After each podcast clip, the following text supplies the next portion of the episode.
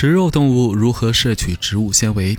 众所周知，如果让食肉动物只拔草来吃，它们不久之后便会被饿死。这是因为它们没有用来磨碎草类食物的臼齿，且它们的消化管道较草性食物来说太短。这种与草食动物完全相反的构造，让它们无法消化草并吸收其中的营养。很可能还没有等它们完全消化完毕，草就已经通过它们的肛门排泄出来了。这样下去，它们迟早会被活活饿死。那么，肉食性动物是不是就不摄取食物纤维了呢？这当然也是不行的。为了保持营养平衡，即便是狮子，在某种程度上也需要摄取植物纤维。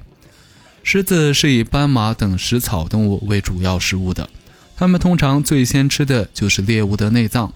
比如说猎物的胃部，那里就有不少未被完全消化的植物纤维。也就是说，狮子通过猎食食草动物来间接的摄取被食草动物的肠胃消化的差不多的植物纤维。